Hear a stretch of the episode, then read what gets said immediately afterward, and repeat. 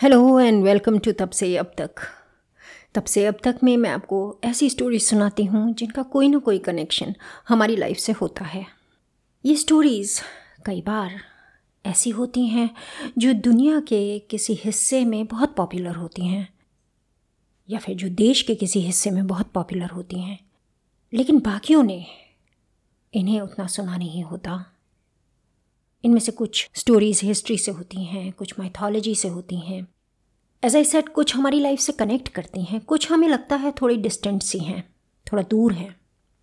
आज की जो स्टोरी मैं आपको सुनाने वाली हूँ, वो स्टोरी है राजस्थान से।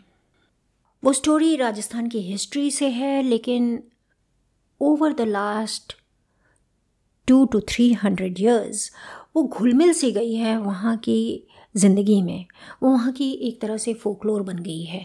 ये हमने पहले भी कई बार डिस्कस किया है कि जैसे हिस्ट्री पुरानी होती जाती है, उसमें कहानियाँ मिलती जाती हैं, उसमें भावनाएँ मिलती जाती हैं और एक कनेक्शन सा बनता जाता है। वो कनेक्शन कई बार इतना क्लोज़ होता है लोगों के दिलों से कि जो भी हो रहा है आज की दुनिया में, उस स्टोरी को लेकर के, उससे लोगों को या तो परेशानी होती है या खुशी होती है बिकॉज़ उनकी भावनाएँ उससे जुड़ी होती हैं। हाड़ी रानी की कहानी कुछ कुछ ऐसी ही कहानी है। मैं राजस्थान में रही हूँ, पढ़ी हूँ। ये कहानी वहाँ पर मैंने पढ़ी थी, शायद सातवीं या आठवीं की किताब में। और तब जब आप सातवीं, आठवीं में होते हो तो आप मर्म नहीं समझते इन कहानियों का। क्या एसेंस है, वो आप नहीं समझते। हालाँकि जब आप कोई कहानी इतने बचपन में पढ़ते हो तो आपसे कनेक्ट हो जाती है। मुझे लगता है, हाड़ी रानी की कहानी मेरी अपनी हिस्ट्री से ही है, जो कि एक तरह से फैक्ट भी है। राजस्थान की हिस्ट्री हमारी अपनी हिस्ट्री है। और वो हिस्ट्री ज़्यादातर केसेस में, ज़्यादातर राजाओं के और राणाओं के केसेस में, वो फ़ख्र की हिस्ट्री है। वो सेल्फ़ रिस्पेक्ट की हिस्ट्री है। वो करेज की हिस्ट्री है, बहादुरी की है। तो आज मैं आपको ये कहानी सुनाने वाली हूँ। बहुत बड़ी कहानी नहीं है, छोटी कहानी है, लेकिन इसके बाद में जो आप फील करेंगे वो बहुत बड़ा है। ये बात तब की है जब राणा राज सिंह ने कई राणाओं की तरह उनके पहले, उनके बाद में ये डिसीज़न लिया कि वो मुग़लों के आगे सर नहीं झुकाएँगे। जिस समय की मैं ये बात कर रही हूँ, ये है तकरीबन 300 साल पुराना समय। तीन सौ चार सौ साल पुराना। Somewhere around sixteen sixties Rana Raj Singh ने डिसाइड किया कि वो औरंगज़ेब के अगेंस्ट जाएँगे। कि वो औरंगज़ेब की जो एक्सपेक्टेशन है बाकी राजाओं से, उनसे, खुद से, वो वो डिफाई करेंगे, उसके अगेंस्ट वो जाएँगे और उन्होंने ये डिसीज़न लिया कि he is going to fight it out इसका मतलब ये हुआ कि उन्हें अपने सारे सेनापतियों को, सारे जो उनके चीफ्स थे, उनको ये मैसेज भेजना पड़ा कि प्लीज़ बी रेडी, हमारे को औरंगज़ेब से फ़ाइट करना है। कई ऐसे रीजंस थे जिसकी वजह से ये डिसीजंस वो लेते थे। जैसे for example he was against jizya. जजिया वो टैक्स था जो मुग़ल रूलर्स ने नॉन मुस्लिम्स के ऊपर लगाया था। And he was completely against it तो he was one of those जो फाइट कर रहे थे। और उन्हीं का एक चीफ था, जिसका नाम था Sardar Ratan Singh. Please do not get confuse हम राणा रतन सिंह की बात नहीं कर रहे, जो पद्मावती के हस्बैंड थे। इनफैक्ट राणा रतन सिंह ने जो फाइट पुटअप की थी, जो उन्होंने लड़ाई लड़ी थी, वो अलाउद्दीन खिलजी के अगेंस्ट थी, और वो इससे भी तकरीबन 300 साल पहले हुई थी। It was around thirteen hundred if I remember right तो ये जो कॉल थी call for you can call it action you can call it call to go to war इसे आंसर करना था सरदार रतन सिंह को, उन्हें कूच करना था। लेकिन सरदार रतन सिंह की एक प्रॉब्लम थी, और ये प्रॉब्लम उनकी दिल से रिलेटेड थी। और ये बहुत इंपॉर्टेंट चीज़ें होती हैं एक्चुअली जो दिल की फीलिंग्स होती हैं, जो फैक्चुअली अगर देखा जाए तो दिल से नहीं, दिमाग से जन्मती हैं। लेकिन जब हम दिल की बात करते हैं तो हम एक्चुअली फीलिंग्स की बात करते हैं। तो ये रतन सिंह की फीलिंग्स से रिलेटेड एक बात थी जो उन्हें परेशान कर रही थी। हुआ ये था कि उनकी शादी अभी कुछ ही दिन पहले हुई थी। और जो उनकी पत्नी थी, नई नवेली, प्यारी सी, सुंदर सी वो इतना बंद से गए थे उसके प्यार में कि उनका मन ही नहीं कर रहा था जाने का। तो यू कैन इमेजिन कि क्या फीलिंग्स होती हैं उस समय। Specially in the case of arrange marriages you are falling in love and falling in love का मतलब ये होता है कि एक तरह से जिससे आप प्यार करना शुरू कर दिया है आपने, या आप कर रहे हैं जिसे प्यार, वो आपके अस्तित्व का एक हिस्सा बन जाता है। वो आपके एग्जिस्टेंस को खूबसूरत बनाता है। एक नशा सा होता है। तो this was that time for Ratan Singh, उनका मन ही ना करे जाने को। उन्होंने इस बारे में अपनी पत्नी से बात की और उनकी पत्नी थी हाड़ी रानी। उन्हें हाड़ी रानी इसलिए कहा जाता है क्योंकि जिस परिवार से वो थी, वो हड़ाओं का था। तो हड़ाओं के उस क्लैन से जब वो आई तो उनका नाम पड़ा हाड़ी रानी।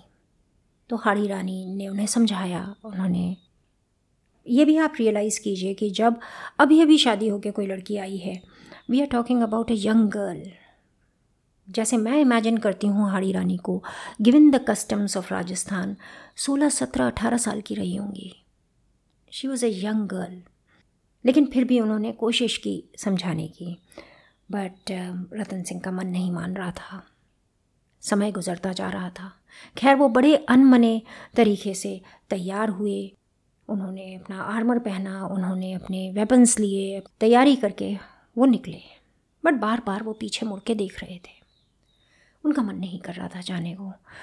तो वो तैयार हो गए जाने के लिए। जब वो सेना के साथ एक तरह से निकल ही पड़े तो भी उनका जब मन नहीं कर रहा था तो उन्होंने एक मैसेज भेजा अपनी रानी के पास। और उन्होंने अपनी रानी से कहा कि, रानी, मुझे एक टोकन दे दो, कुछ ऐसा दे दो जो मैं अपने साथ ले जाऊँ, जिससे जब तुम्हारी याद आए तो मैं उसे देख लूँ।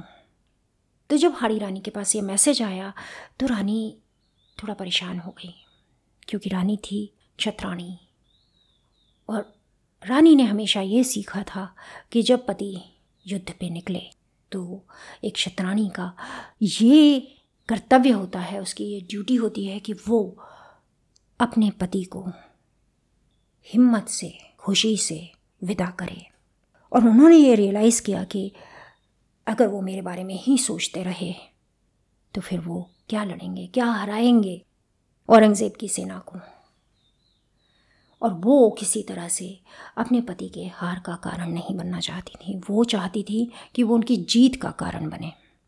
तो उन्होंने अपनी दासी को बुलाया और कहा कि तुम यहाँ रहो और मैं तुम्हें सरदार के लिए एक टोकन दे रही हूँ, एक चीज़ दे रही हूँ, वो तुम उन्हें ले जा करके दे देना।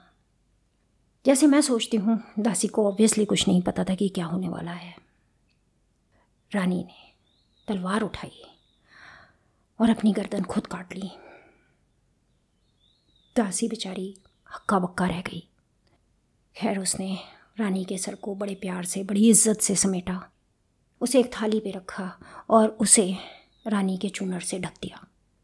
और फिर ये थाल उसने ले जा करके उस मैसेंजर को, उस हरकारे को दे दी, जिसे रतन सिंह ने भेजा था टोकन लाने के लिए। वो उस थाल को लेके भागा रतन सिंह के पास। रतन सिंह जो बड़ी, बड़े इंतज़ार में थे, जो वेट कर रहे थे कि क्या भेजेगी रानी, जब उन्होंने उस थाल पे से चूनर उखाड़ा और रानी का चेहरा देखा।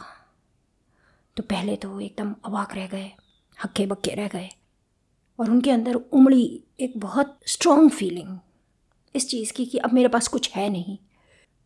अब जब मेरी रानी ही मर गई है तो ये समय आ गया है कि मैं जाऊँ और कुछ भी हो जाए, चाहे मैं अपनी जान से हाथ धो बैठूँ, मेरे पास वापस आने के लिए अब क्योंकि कुछ नहीं है तो मुझे पूरे मन से लड़ाई करनी चाहिए। ये सोच करके रतन सिंह ने रानी के सर को उठाया और उसे अपने गले के चारों ओर रानी के बालों से बाँध लिया। रानी का मुंड माल पहन के पूरी हिम्मत से उन्होंने अपनी सेना को लीड किया अगेंस्ट औरंगज़ेब। बहुत लड़ाई हुई, लेकिन रतन सिंह के पास अब कोई वजह नहीं थी। कोई रीज़न नहीं था कि वो क्यों वापस जाएँ। बस वो एक चीज़ चाहते थे कि उनकी रानी का बलिदान बेकार ना जाए। उस लड़ाई का निष्कर्ष यह निकला कि औरंगज़ेब की सेनाओं को पीछे हटना पड़ा। लेकिन ऐसा ही सेट रतन सिंह के दिल में अब कुछ ऐसा नहीं था जो उन्हें वापस जाने के लिए कह रहा था। लेकिन ऐसा ही सेट रतन सिंह की रानी जा चुकी थी। रतन सिंह के पास अब ऐसा कुछ भी नहीं था जो उन्हें वापस खींच रहा था, जो घर जाने के लिए उन्हें प्रेरित कर रहा था इंस्पायर कर रहा था। तो जब वो जीत गए तो वो वहीं अपने घोड़े से उतरे और उन्होंने आत्महत्या कर ली और इस तरह से वो अपनी रानी से मिल गए। ये कहानी यहाँ पर ख़त्म हो जाती है। अगर गौर से आप इस कहानी को एक बार फिर से देखें, समझें तो आप रियलाइज़ करेंगे कि ये कहानी थी आत्मसम्मान की, ये कहानी थी करेज की। Anyway the point is जो चीज़ आज से तीन सौ साल पहले करेज थी, आज शायद उस करेज की डेफिनेशन चेंज हो चुकी है। काफ़ी एक्सटेंड तक चेंज हो चुकी है। आज उस करेज की डेफिनेशन बहुत हद तक बदल चुकी है। आज जीना, जी करके अपने पति को, अपनी पत्नी को, अपने घर वालों को हिम्मत देना, ये ज़्यादा हिम्मत का काम है। क्यों? क्योंकि आज हम इस दुनिया में जी रहे हैं जहाँ पर there is some law and order जहाँ हम एक ऐसे नेशन में जी रहे हैं जो हमारा अपना है, जहाँ हमारी आर्मी हमारी नेवी हमारे एयरफोर्स इतने स्ट्रांग हैं कि वो हमारे को प्रोटेक्ट कर सकते हैं। उस समय ऐसा कुछ नहीं था। उस समय छोटे छोटे रजवाड़े होते थे छोटे छोटे किंगडम्स थे और औरंगज़ेब बैठा था उन्हें गॉबल करने के लिए, उनको ख़त्म करने के लिए। उस समय एम्प्रर्स होते थे। आज फॉर्चुनेटली एम्प्रर्स नहीं हैं। We live in a democracy और इस डेमोक्रेसी ने हमको इतना दिया है कि हम जीने की हिम्मत रख सकें, हम लड़ने की हिम्मत रख सकें। हम वही सब कर सकें जो एक समय पे हाड़ी रानी और उनके हस्बैंड ने किया था, लेकिन इन अ डिफरेंट वे हम इस दुनिया को बेटर बना सकते हैं, जी करके। कभी मैं सोचती हूँ कि ये सिचुएशन अगर आज होती, और वही बहादुर हाड़ी रानी हमारे बीच में होती तो वो ये कहती शायद अपने हस्बैंड को कि, जाओ, लड़ो। मैं तुम्हारा इंतज़ार कर रही हूँ। या फिर वो ये कहती, जाओ, लड़ो। मैं तुम्हारे पीछे आती हूँ लड़ने के लिए। या फिर वो ये कहती, तुम अकेले मत जाओ लड़ने, हम दोनों चलेंगे। जिएँगे तो साथ जिएँगे, मरेंगे तो साथ मरेंगे। आज की हड़ी रानी वो होती, बट उस ज़माने की हड़ी रानी ने जो कर दिखाया, वो भी एक कमाल था। क्योंकि वो उस समय की कल्चर में, उस समय के वर्ल्ड में जी रही थी and she did what she could do which was magnificent आज भी हाड़ी रानी को बहुत प्यार करते हैं लोग राजस्थान में। इतना प्यार करते हैं कि सातवीं, आठवीं की क्लास में जब किताबें लगती हैं, उसमें हाड़ी रानी की कहानी होती है। हमें ये समझना है कि सेल्फ रिस्पेक्ट करेज ये सारी चीज़ें, आत्मसम्मान और हिम्मत, ये जो चीज़ें हैं ये आज भी हमारे अंदर वैसे ही हैं। एक्सेप्ट कि हमारे को उन्हें यूज़ डिफरेंट तरीके से करना है। We come from the same stock हम वही इंडियंस हैं, जिन्होंने एक टाइम पर इतनी फ़ाइट्स पुटअप की। हाँ कुछ इंडियंस ऐसे भी थे जो जा कर के मुग़लों से मिल गए थे। कुछ ऐसे भी थे जो अंग्रेज़ों से मिल गए थे। लेकिन अगर मेजॉरिटी उनके अगेंस्ट ना जाती, अगर फाइट्स ना होती, अगर लड़ाइयाँ ना होती तो आप इमेजिन कीजिए कि आज इंडिया क्या होता।